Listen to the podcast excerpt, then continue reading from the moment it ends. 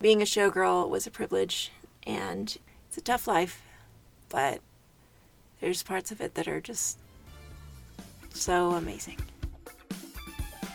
In this special edition of the Showgirl Life podcast, I had the pleasure of putting Athena, aka Gazella, in the hot seat as an appropriate introduction to the creator and host of this program.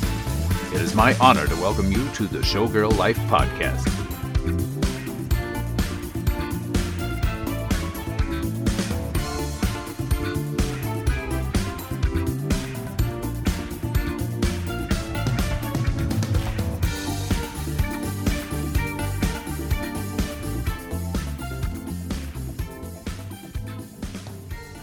I created this podcast because I believe that the showgirl, even though in America, for example, she is nowhere to be found.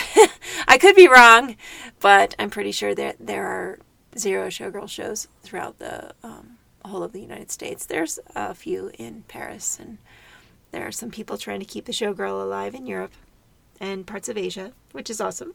I started this podcast because I feel like there's so much history out there about the shows, about the producers, how many feathers, like pounds of feathers, and well, it's tons of feathers, I guess. How many tons of feathers were used to uh, build all the costumes for this um, show, all of that. Even though showgirls were a dime a dozen, we all have stories. We all have uh, moments that touched us, touched our lives, changed us, changed our lives. And I want those stories to be told. There's no platform in the world for those stories to be told.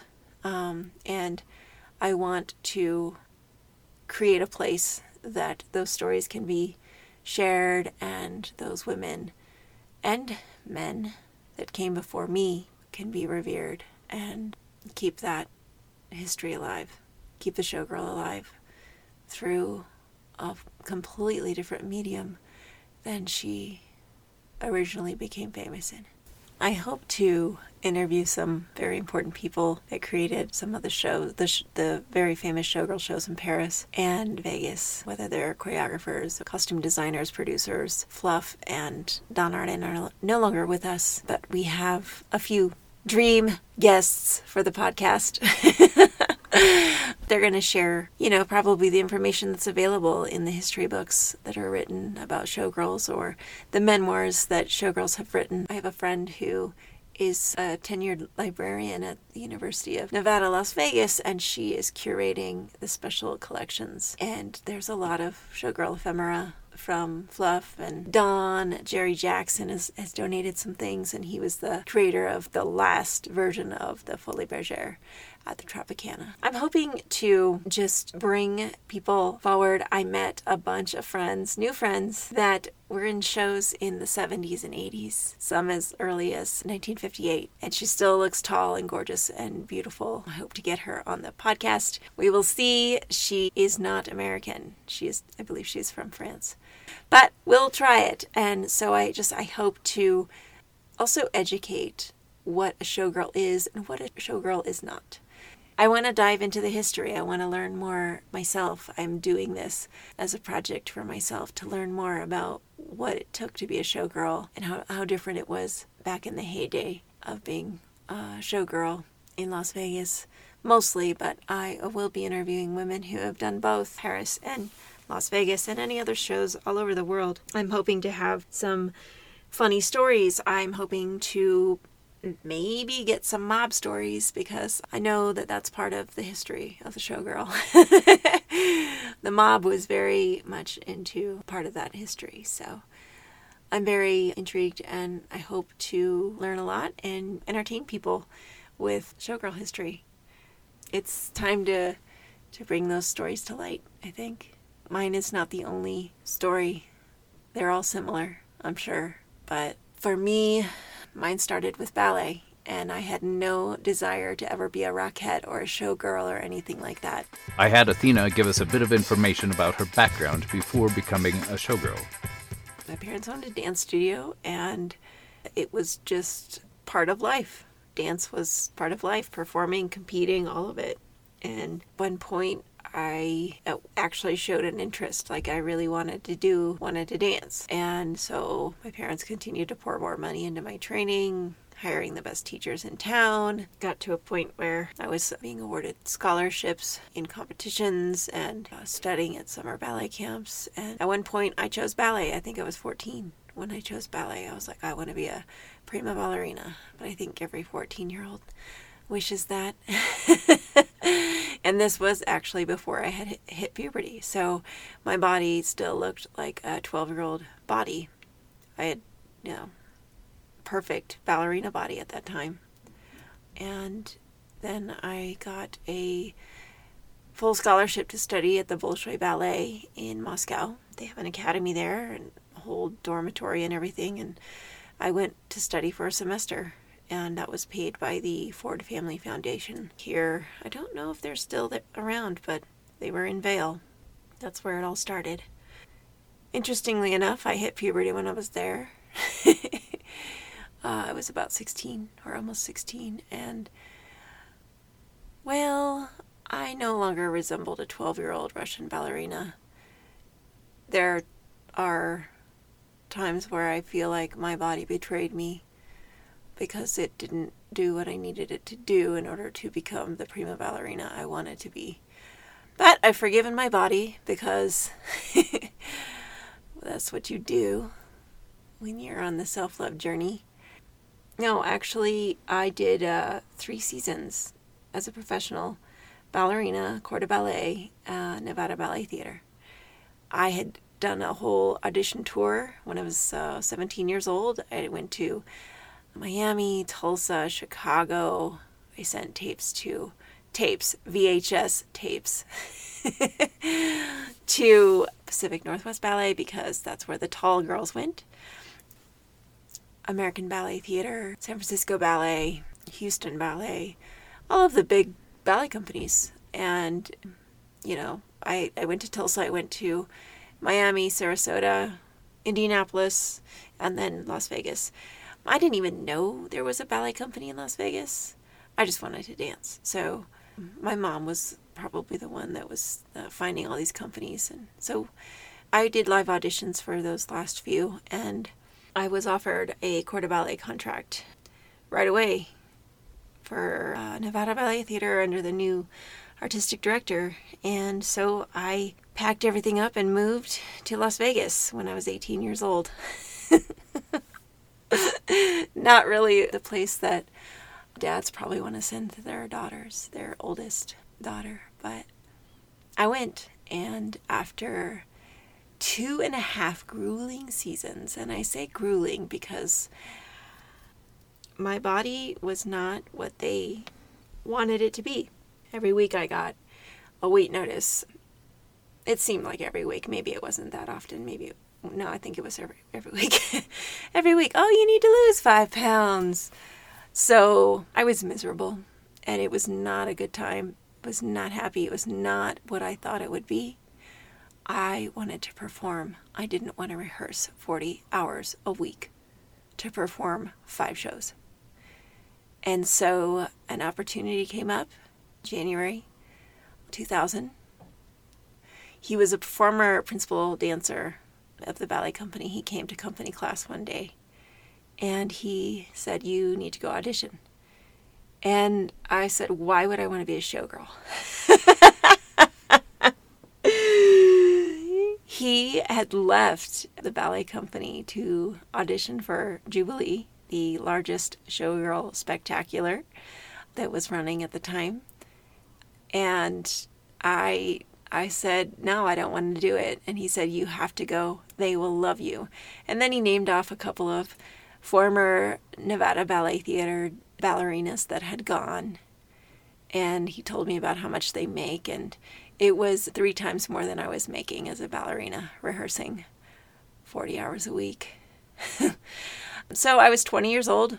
And I was like, You know what? Fuck it. I'm just gonna I'm going to go try this. I have dance training, I have jazz training. I have no idea what style of jazz this show is about. I hear it's a classy show. I had never seen the show or anything. I just I knew that it was a showgirl show. That's all I knew, and a number of the ballerinas had left to go there. So I went and I auditioned the next day. I had to borrow high cut leotard because I didn't have one. I had to borrow fishnet tights and I had to borrow uh, a pair of heels because they required high heels for the, the audition. I hadn't danced in high heels since I was 16 in Russian character class. So it was, needless to say, like watching Bambi on ice. that audition. I wonder if they have a tape. That'd be funny to watch. So I show up the next day in my high cut leotard and tights, and the woman who taught the audition was this tall, gorgeous blonde woman who I found out later was the lead principal dancer, Linda Green. She had been in the show since it opened in 1981. She looked amazing. she was close close to 50 years old and she just had the most incredible body. And she could still do it. She could still move and so she taught what I found out later was white disco, one of the hardest numbers in the entire show, uh, cardio wise, and just everything about it timing, the costume, everything was difficult. It was difficult. And so it was actually perfect that that number was the number that I learned to audition to be in the show because it ended up becoming my very favorite number to perform by the time I left the show that was uh, an interesting experience. All we did was uh, learn the learn the combination, and then we did our walks across the floor, and basically your best showgirl walk. I didn't know how to do that, so I just did a jazz strut, which is very very similar to a showgirl walk. I could be sexy, even though I was a prudish conservative ballerina at the time. And then they had us all line up in order tallest in the center to shortest on both ends. I don't remember. There were a lot of girls that auditioned that day. I don't even know how many, but I do remember that they called me down to the table in the in the theater. They were sitting at tables in the audience and they called me down and the first question they asked me was would I go topless? And I was, no, I am here for a covered position. and they said, okay, this is Donna London, our wardrobe manager. Please go with her and go get measured. In the history of the time I was there, I had never heard of that happening to anybody else. Everyone else had to wait two to three weeks. Everyone got the, okay, girls, we'll call you in two weeks from Fluff. so it was it was actually quite special. I found out later that they, you know, they wanted me to be a principal dancer. They were grooming me from the very moment I stepped foot on that stage. And that's that's how I became a Las Vegas showgirl. I did it for 5 years, 12 shows a week. I miss it a lot. It is it was quite an interesting life that we lived. And now it's it's uh, it's gone. so sad. Body type and weight seems to be a recurring issue in your story. Everyone wants to be a showgirl, but uh, there are very specific requirements to be a showgirl, and it's it's almost like ballet. My body was uh, ended up being perfect for being a showgirl, and not so much a ballerina, which is so funny. There were strict requirements to be a showgirl in Don Arden's productions. I then asked Athena about performing after she left Don Arden's Jubilee and how she kept the showgirl inside her alive. Seven years ago, I took a burlesque class, workshop actually, to learn how to be a burlesque performer and create an act and get my butt up on stage again after I had retired from dance nine years earlier. Actually, it was almost 10, by like four months. So yeah, it's about 10 years. And gosh, I still have that video and it's hilarious to me. I watch it because I can see how nervous I was. And I was, the last time I was on stage and the curtain came down, I was the center principal on stage with 85 other people. wearing $10,000 Bob Mackie costumes. So it was quite funny how Gazella came out. I think Gazella was the persona that I embodied when I became a showgirl and slowly cultivated her because I have pictures and videos of me early in my showgirl career. And you can just see the ballet slowly kind of dissipate out of my body and me really coming into my body and owning what it was like to physically be a showgirl. And that workshop and that time in the burlesque scene, I guess I just needed permission. I needed to give myself permission. That's the funniest thing. I had to give myself permission to buy a feather boa, to buy a ridiculous amount of Swarovski crystals. I had to give myself permission to make costumes just for fun. And I haven't made costumes for fun in a long time.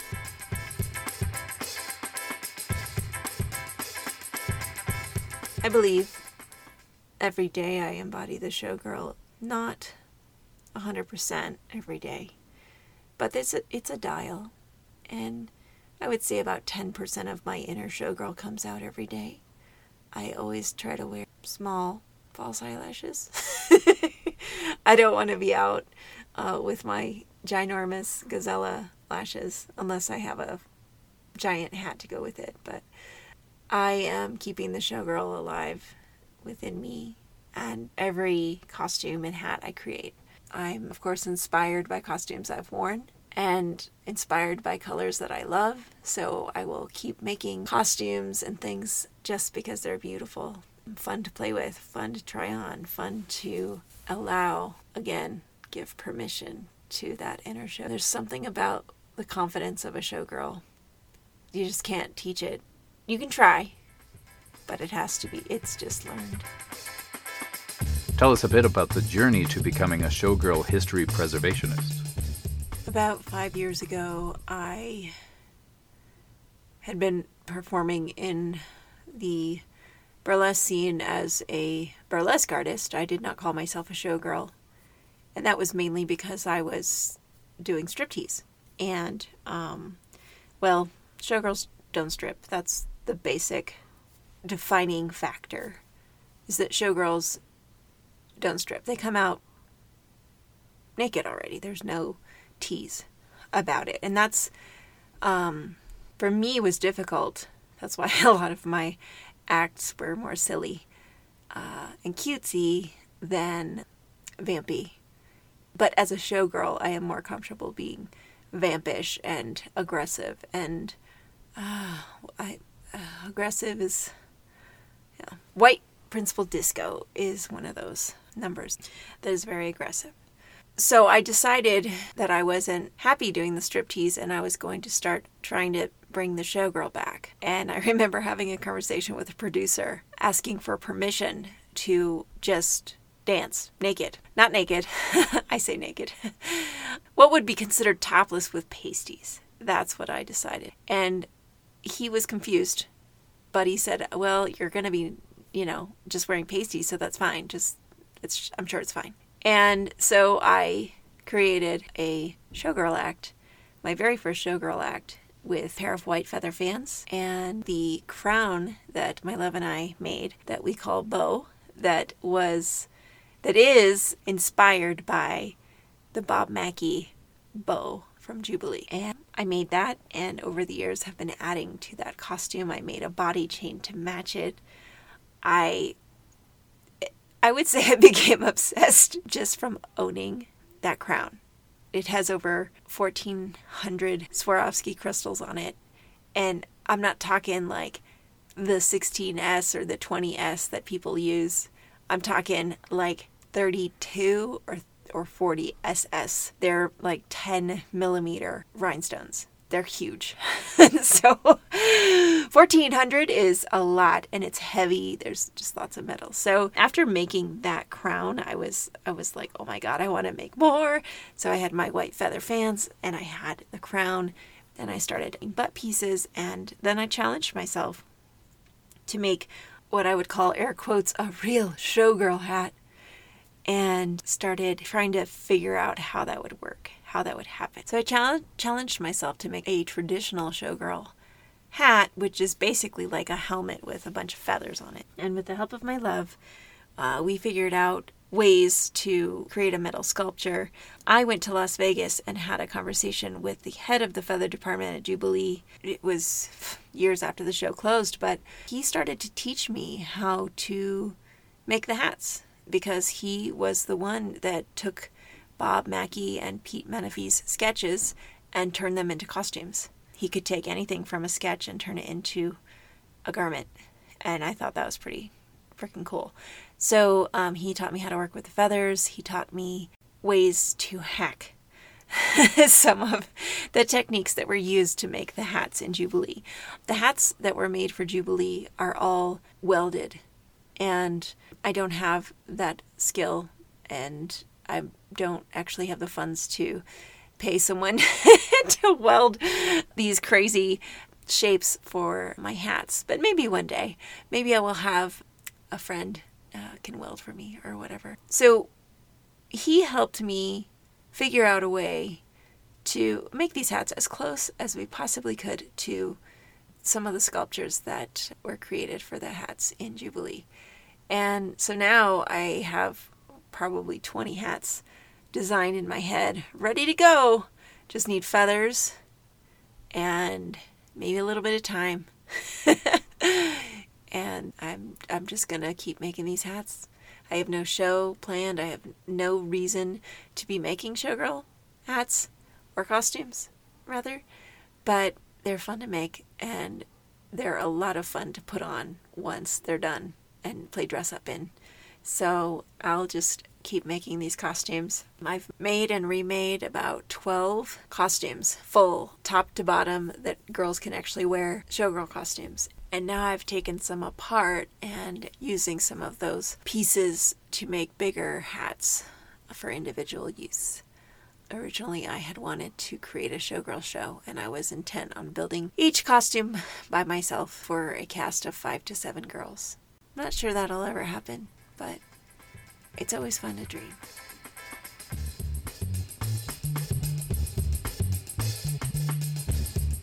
Views expressed in this recording are not necessarily shared by Showgirls Life Podcast or Gazellas Productions. Recorded, produced, and published in 2020, all rights to broadcast in whole or in part are the property of Gazellas Productions. Special thanks to Professor Felix of PHELYX.com.